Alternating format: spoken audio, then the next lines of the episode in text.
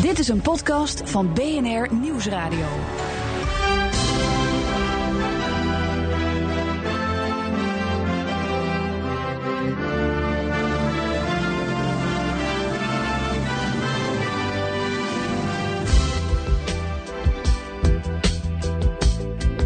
Hallo en welkom bij Double Dutch, twee correspondenten over Amerika. Ik ben Reinhard van Wachtendonk, de Double Dutch correspondent voor BNR Nieuwsradio.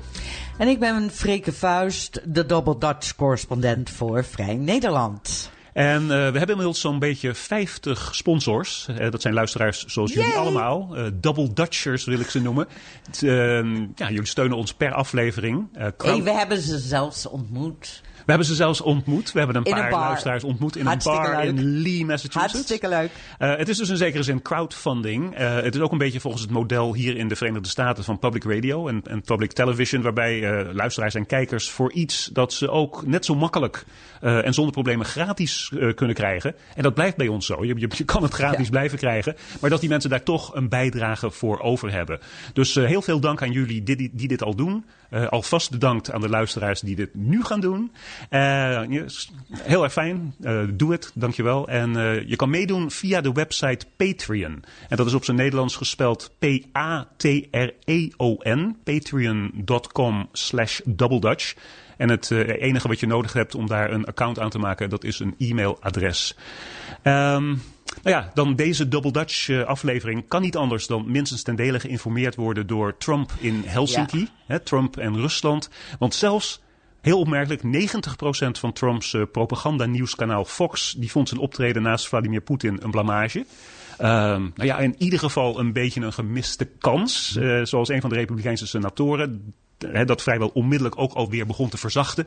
En met uh, de mantel der liefde begon te bedekken.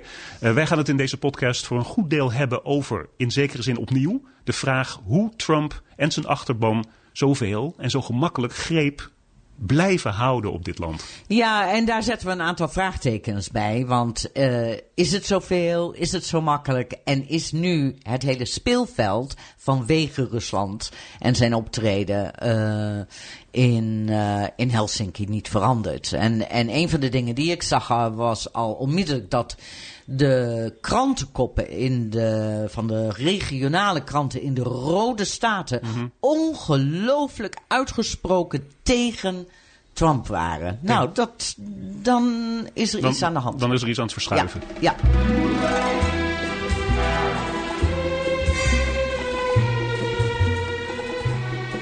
This is a, a, health horror story that not even Stephen King could imagine could continue in the state of Maine. It is absolutely nuts not to accept free money to help this effort when people need health care. There is no explanation for that except this rigid ideology. Oké, okay, Stephen King. Je hoorde hem net noemen, de schrijver. Stephen King is zo'n beetje de meest uh, beroemde inwoner van de staat Maine. Uh, en in Maine, daar speelt zich iets af wat uh, mij deed denken aan een vraag die we al eens eerder hebben gesteld in de podcast. In de context van een eventuele constitutionele crisis. Die, een crisis die vraag hebben we rond ja, Trump gesteld. Die, die, ja. Precies. Als, en als, het als, Mueller-onderzoek. Als, ja, als Trump echt helemaal, zelfs voor de Republikeinse partij in het congres, de spuigaten uit zal lopen. hoe ziet zo'n constitutionele crisis er dan uit? Nou, in Maine heeft de republikeinse gouverneur daar, Paul LePage, die heeft iets, iets uitgevreten met gezondheidszorg, uh, Obamacare, waar zowel zijn staatsparlement, uh, het Hoge Rechtshof in de staat en zelfs een referendum, dus een, een, een ruime meerderheid van de, van de kiezers in Maine per referendum, van hebben gezegd, uh, LePage, je moet dit uitvoeren. Um, democraten proberen hier politiek garen bij te spinnen. De man die we net hoorden in het quoteje is een uh, democratische gouverneur die campagne komt voeren in die staat. En die mensen die zeggen, er ligt hier een wet, ja. een gouverneur moet zo'n wet uitvoeren. Hij al, doet al, die, al die, al die poten, Hij doet het nee, niet. precies, al die poten Ja. van de, van de, van de, hoe Dus dat? gooien we hem in de- gevangenis? Hij zegt zelf van, oh, nou ja, dan moeten jullie mij maar in de gevangenis gooien. Dus Ja. we hebben het over een constitutionele crisis. Mhm. Het gaat over gezondheidszorg.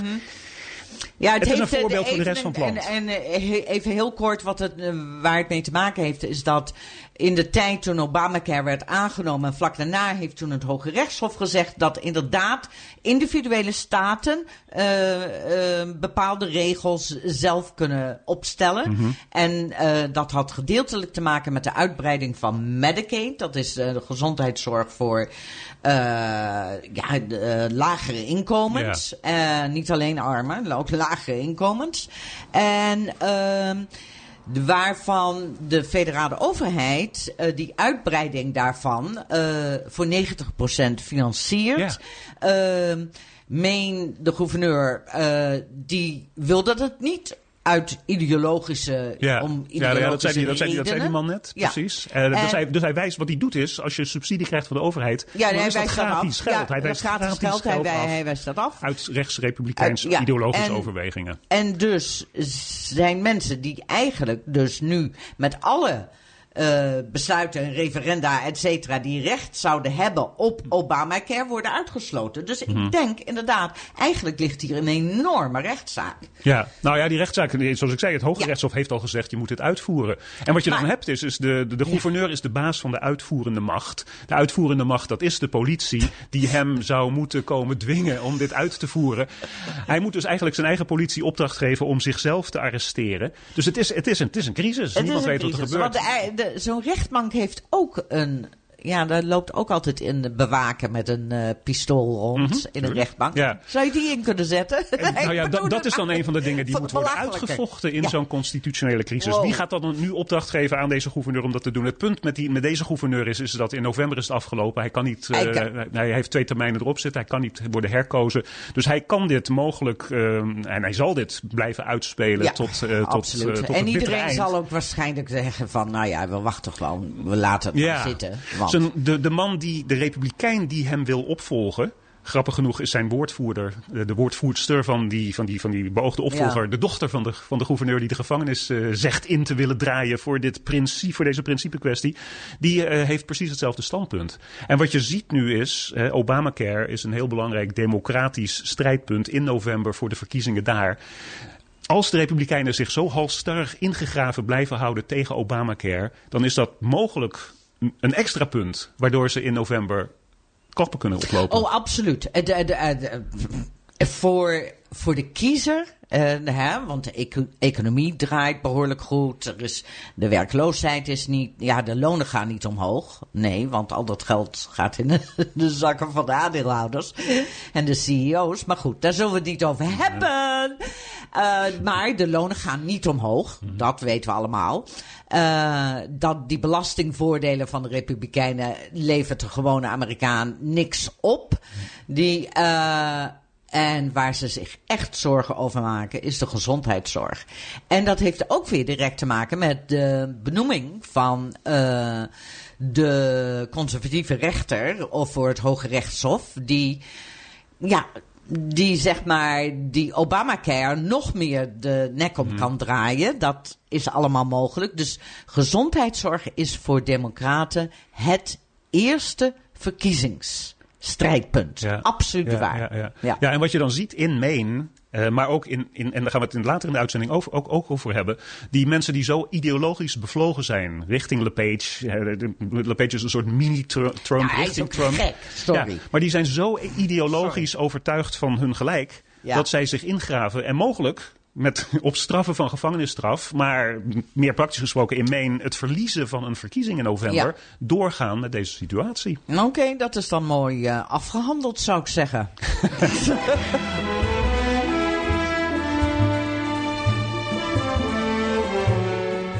Oké, Trump, Helsinki, Poetin, we hebben het erover gehad. Het, het, het heel opmerkelijke was dat vlak voordat Trump met die Poetin in onderhandeling ging, of hem ging ontmoeten, eh, de onderminister van Justitie, Rod Rosenstein, namens Robert Mueller, kwam met een in staat van beschuldigingsstelling van twaalf Russen op een gedetailleerde manier waar als je, Het is werkelijk. als je ik heb- objectief bent, de honden geen brood van Ik lusten. heb het gelezen en het is werkelijk ongelooflijk hoeveel ze weten over hoe die eh, eh, spionnen, die, die Russen de, Ja. van de militaire inlichtingendienst, hebben gefunctioneerd. Ja, ja, het is ja. werkelijk. Dus de timing, de timing van die eh, onderminister van Justitie die werkt voor Donald Trump eh, met het naar buiten brengen hiervan is, eh, was exquisiet. Je kan haast niet Hij anders mij- denken. Dat moet expres zijn gebeurd. Nee, want hij heeft Trump gevraagd. Of dat mocht? Ja. Oh, oké, goed. Nou, Voor of na Helsinki. En Trump heeft gezegd, doe maar voor. Ja, oké. Kon er me niks uitschrijven. Met- dat- Wat ook weer Ja.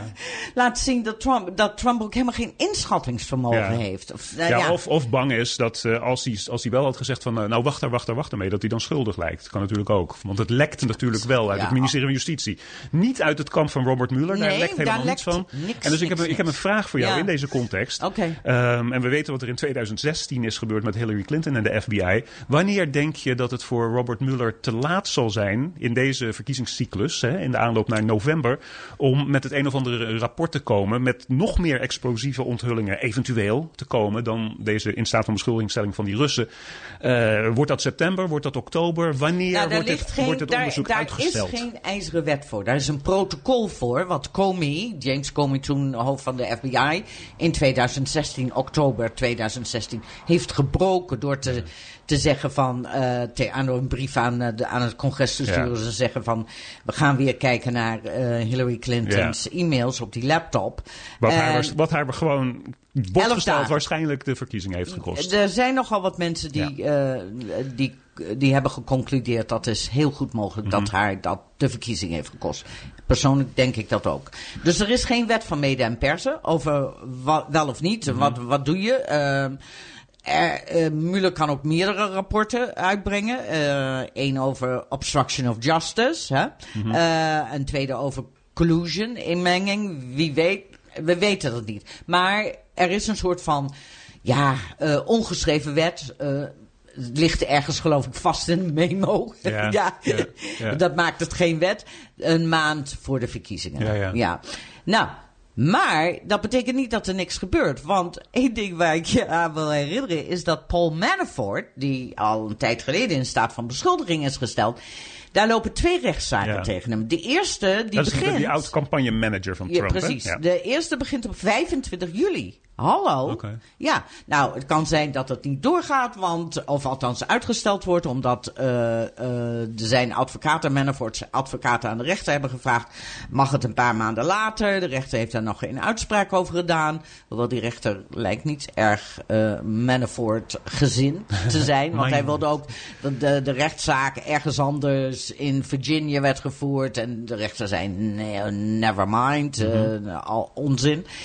Ehm, maar zelfs eh, als dat zou worden uitgesteld, omdat er twee rechtszaken lopen, er loopt een andere tegen Manafort, ook van Mueller, uit, uh, afkomstig uit Muellers onderzoek in eh, Washington D.C., district Washington D.C. Dat is een afzonderlijke rechts, eh, hoe noem je dat? jurisdictie? Jurisdictie.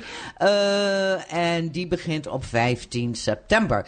Oh ja. Dat loopt gewoon allemaal Ja. door. En een van de Ja. meest interessante dingen is dat Mueller net aan vijf getuigen eh, immuniteit heeft toegezegd. Ah. Oftewel, we weten niet wie het zijn. In Oh. Mhm. de Manafort-zaak.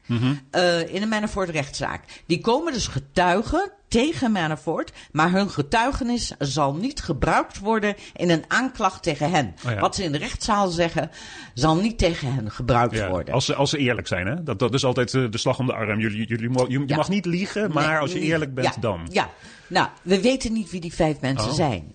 Nou, misschien is het Manafort zijn Ja. vrouw.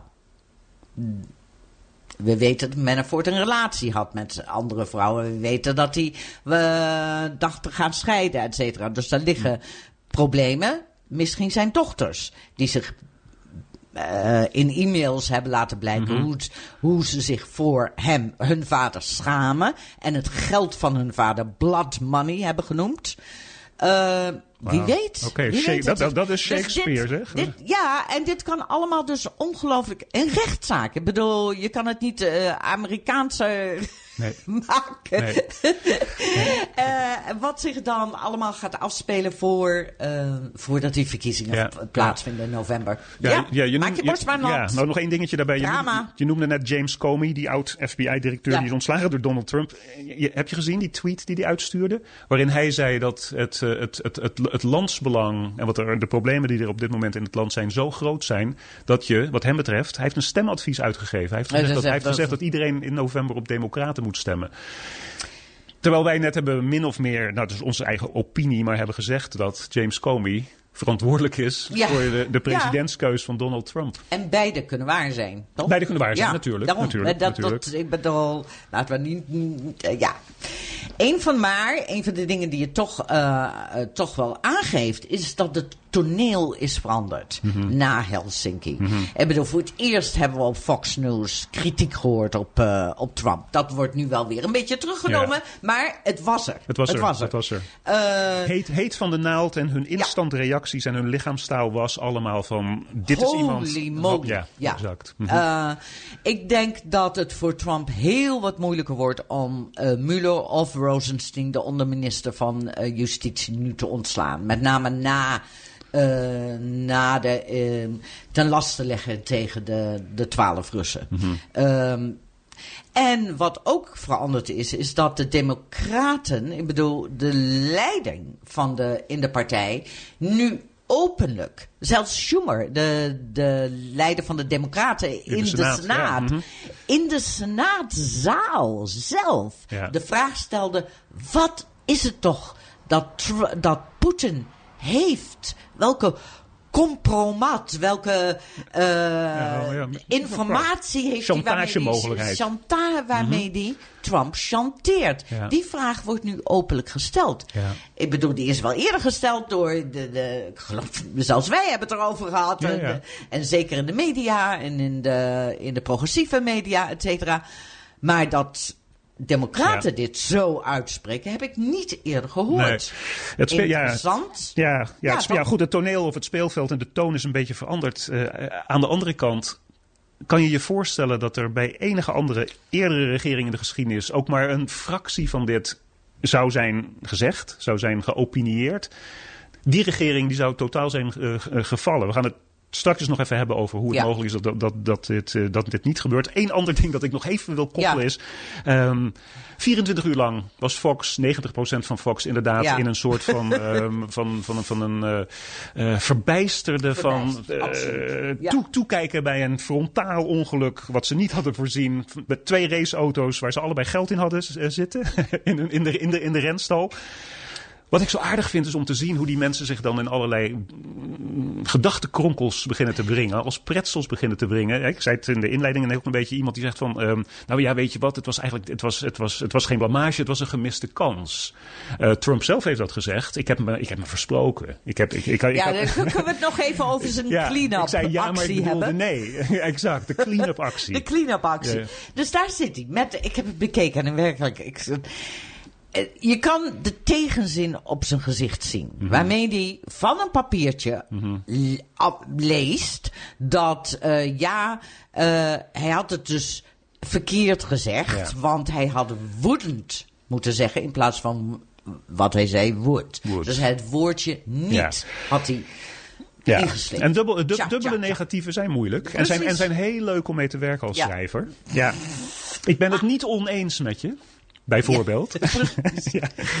Maar dan op een gegeven moment, eh, hij, hij, is, hij is, is hier nog mee bezig of hij gaat ineens van dat papiertje Ja. af en dan zegt hij over eh, inmenging, dan zegt hij, oh, could be other people also. Mhm. Dat is een directe quote.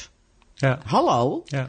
En dan Ja. had hij, ik moest ook wel erg lachen, want een slimme fotograaf van de New York Times, die had foto's gemaakt van het briefje, Ja. waarvan hij... En dat is ook niet de eerste keer. Dat die Nee, mensen nee, zich nee. nou niet realiseren dat ze hun hand erover moeten houden. Of, of, of, of een blaadje erop moeten leggen. Oké, daar, staat dus op.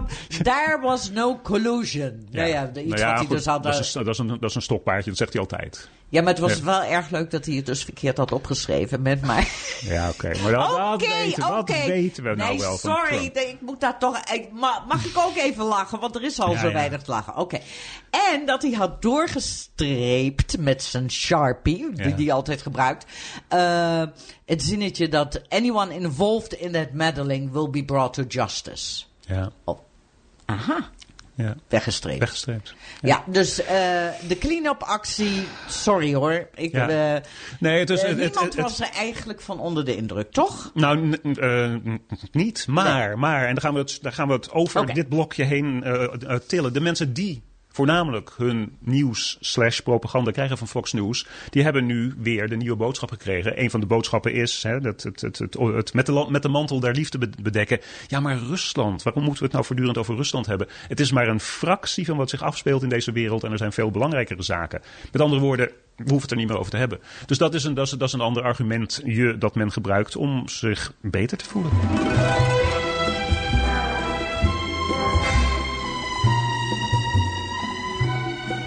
And you know what? I could tell they were ready. Uh, Mingo County, you know, these are people, I love them.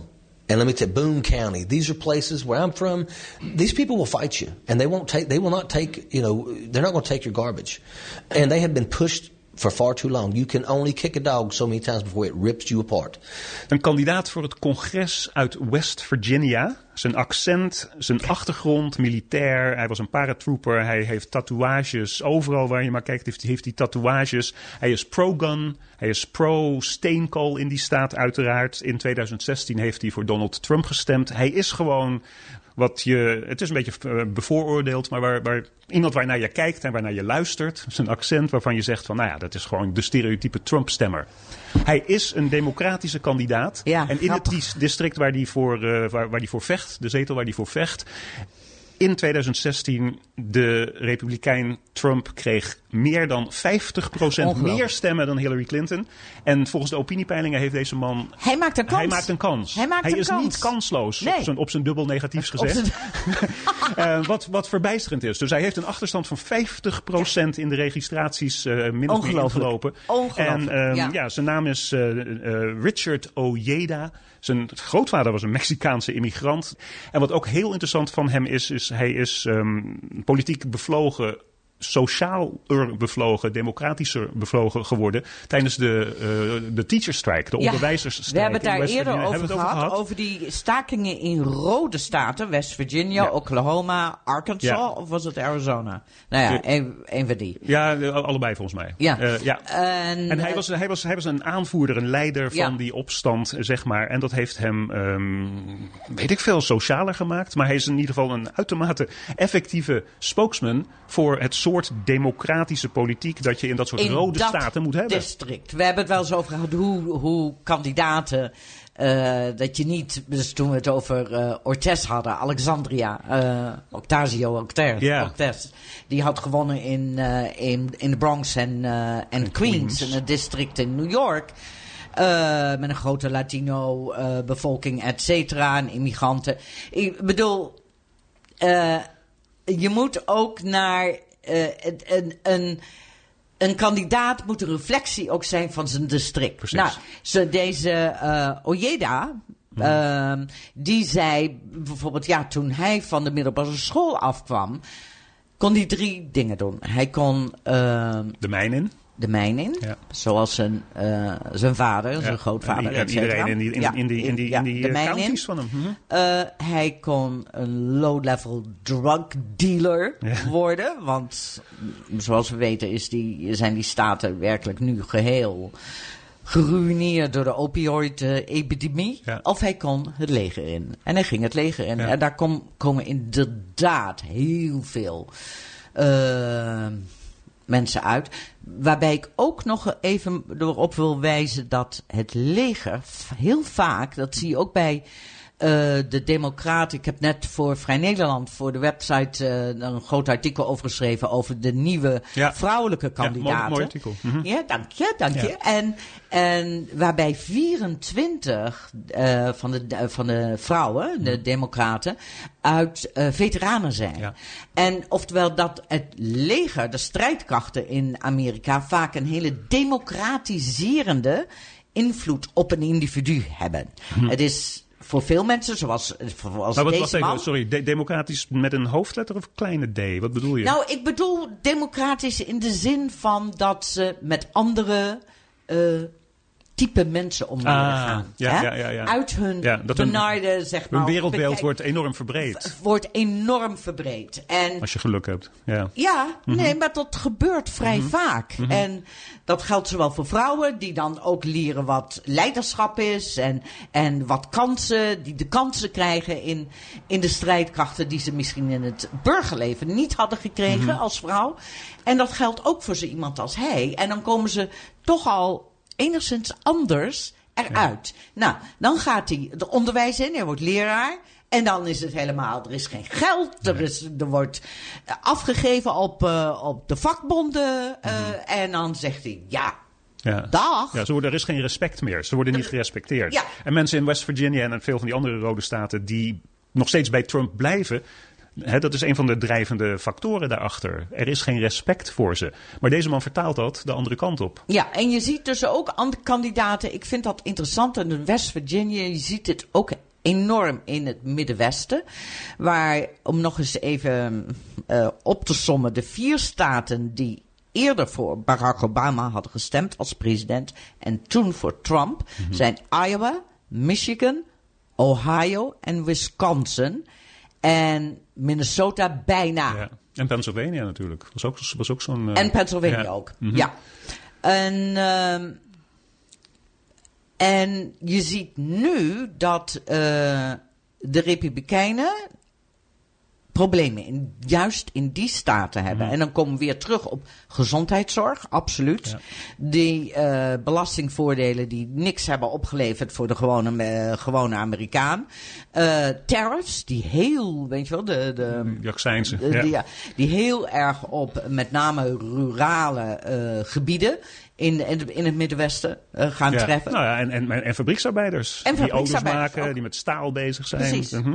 En, ehm, en dan blijkt dus de aanhang van Trump daar helemaal niet zo keihard te zijn. Ja. Dus die, die kun je weer flippen naar de democratische Ja. kant. Nou, dat is Met, één. met, met, met zo'n kandidaat. Ja, Ja. dat, dat vond ik interessant. ja. Eh, wat hebben we nog meer te zeggen over... eh, nou, Nou, Trump je- is nog steeds populair, dat weten we, onder zijn aanhang. Dat, eh, de approval rating, wat Ja. noem jij dat? Jij hebt er een... Oh, ik, ja, ik, ik noem dat het waarderingscijfer. Het waarderingscijfer, Ja, onder Republikeinen is dat gigantisch hoog. 90 procent. Bijna 90% We hadden een, we hadden Ja. een, een, een nieuwe Patreon-ondersteuner van ons, sponsor. Mhm. van ons. eh, Jasper heette hij. Ja. En die koppelde gelijk een vraag aan zijn donatie. En dat is dat het hem, dat, hij- dat het hem was opgevallen dat er mensen zijn die zeggen dat die 90% steun voor Trump onder Republikeinen deels komt door het gegeven dat steeds meer republikeinen die zich vroeger republikeins noemden, zich afwenden van die partij. Die zich, laten, die zich, die zich eh, niet langer registreren bij de, op de kiesrollen als republikein, maar bijvoorbeeld zich eh, instellen als, eh, als, als onafhankelijke. En wat je dan krijgt is... is Sommige van onze luisteraars zijn zo, weten zoveel meer dan wij weten. Ja, ik heb het opgezocht. Ja, hij heeft gelijk. Dat blijkt dus uit een onderzoek van Mhm. politieke wetenschappers aan Emory University. Vrij groot onderzoek. En eh, die noteren dat eh, het aantal mensen dat zich identificeert als republikein met 2 Mhm. percentagepunten is gedaald. Eh, vergeleken met een jaar geleden. Ja. Nou, nou zo kun je zeggen dat is niet zoveel, maar dat is nogal wat. Want jij noemde dat, je had er een zo mooi eh, Nederlands woord voor. Ja, waarbij dat- ja, de, je steun, terug- de, de, de, de steun voor Trump in een steeds kleiner wordende groep Precies. republikeinen eh, wordt ingekookt. ingekookt. Dikt in, ja, wordt gedistilleerd. Ja, ja, ja. ja, Dus die- en dat, dat moeten we niet vergeten. Nee. En anekdotisch is het ook zo. Ik weet, ik, ik, heb, ik spreek al vaak over onze, Oh, kijk, over jouw mijn buren zijn altijd jouw, buren die hebben het nu al verschillende keren tegen ons, uh, hebben ze willen laten weten dat zij niet langer republikeins geregistreerd staan, maar onafhankelijk geregistreerd zijn. En wat er na Helsinki, Oh, is, wat er na Helsinki is gebeurd, er zijn verschillende anekdotische verhalen over mensen die een aanvoerdersrol in de, op lokaal niveau in de Republikeinse Partij hebben. Die hebben gezegd van, zolang Trump daar nog de dienst uitmaakt, wil ik daar niet meer bij horen. Ja, En er was hebben- een of andere republikeinse voorzitter in een, eh, in een district in Ohio. Die heeft eh, zijn ontslag ingediend. Ja. Bij de partij. Ja. We weten nog niet hoe er gereageerd, eh, althans in de peilingen. Dat is een hele snelle peiling van eh, Reuters geweest op, ehm, eh, naar aanleiding van Helsinki. Maar wat mij daar wel weer in opviel, is dat 71% van de Republikeinen waardeerden zijn optreden. Dat vind ik gezien Nog de steeds? Ja, maar gezien de 90 in naar aanleiding van Helsinki. Ja.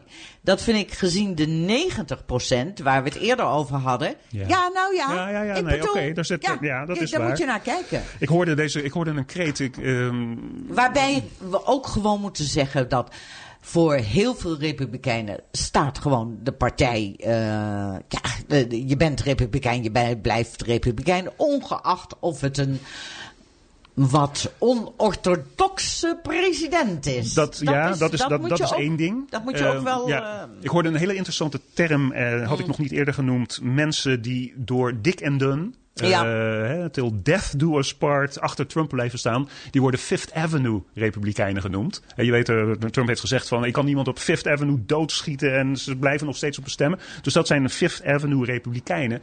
Wauw. De grote vraag is. ehm, Ja, het is dat, zijn, dat zijn mensen die, die, die zich niet gerespecteerd voelen. Dat zijn mensen uit die rode staten. Ze zijn niet goed opgeleid. en, eh, noem maar op. Maar de politici zelf in Washington. die zich nog steeds niet durven distancieren van Donald Trump. en eigenlijk alleen maar anoniem tegen journalisten zeggen van. omdat ze zich kapot schamen. over wat zich heeft afgespeeld in Helsinki. Ja, ze zijn het eigenlijk niet met die Trumps eens. maar wat, wat, wat, wat kunnen we eraan doen? Ja. Wat moeten we nog meer doen? Maar we hebben Dat- het dit keer niet over die politici. Die- Nou, we- ja, wel, die- wel nog steeds een beetje. Want de vraag die we in, in, eh, in het begin van de Mm. podcast stelden was... hoe komt het toch dat die Trump en zijn achterban... geen meerderheid van de Verenigde Staten... toch zo'n greep op de politiek en op het Oh, land blijven houden? ja, dat nou, en dat heeft alles te maken met de carrièregevoelens... en de politieke eh, kennis die, de- die deze mensen hebben. Ze weten dat als ze niet...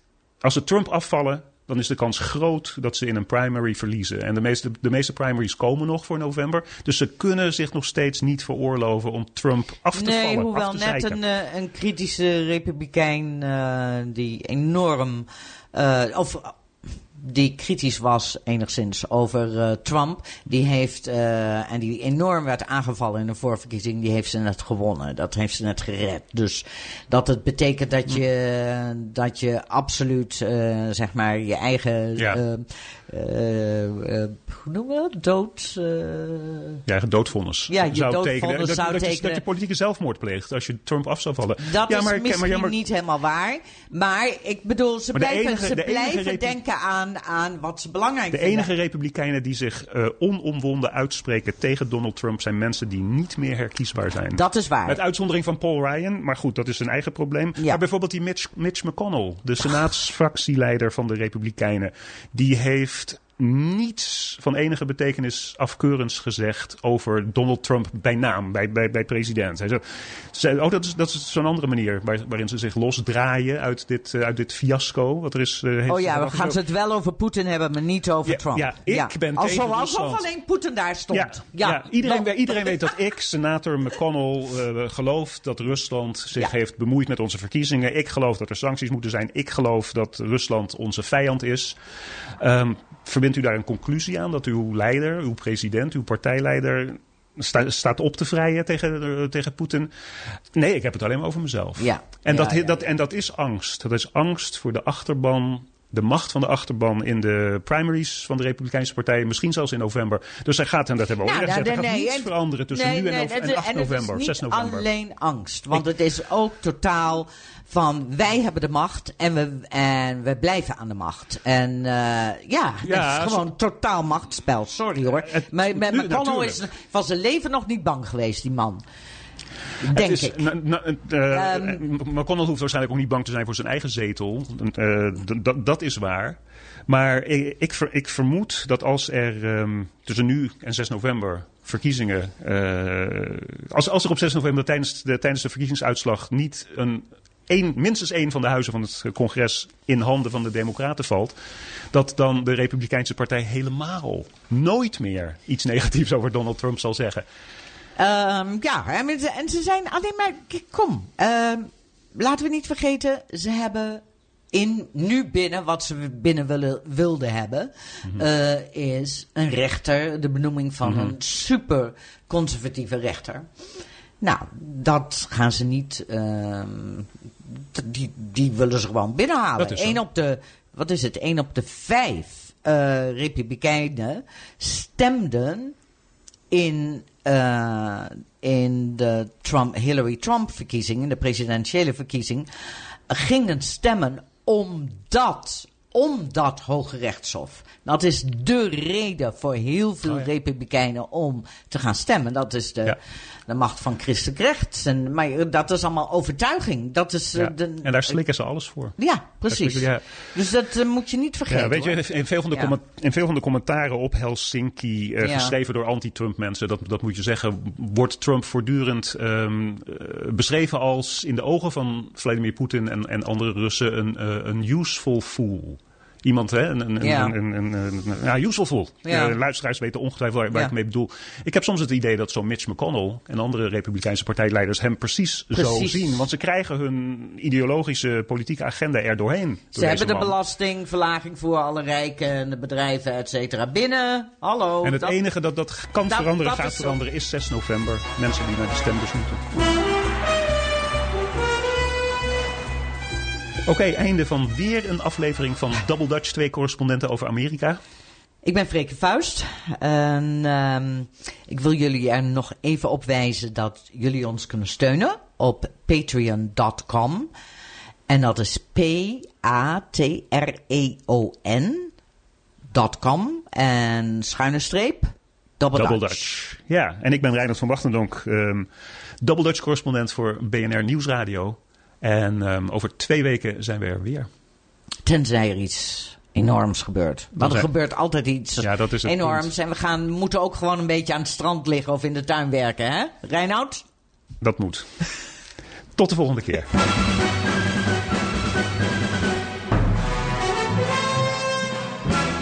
In a key sentence in my remarks, I said the word would instead of wouldn't. And the sentence should have been, and I thought it would be maybe a little bit unclear on the transcript or unclear on the actual video. The sentence should have been, I don't see any reason why it wouldn't be Russia. Because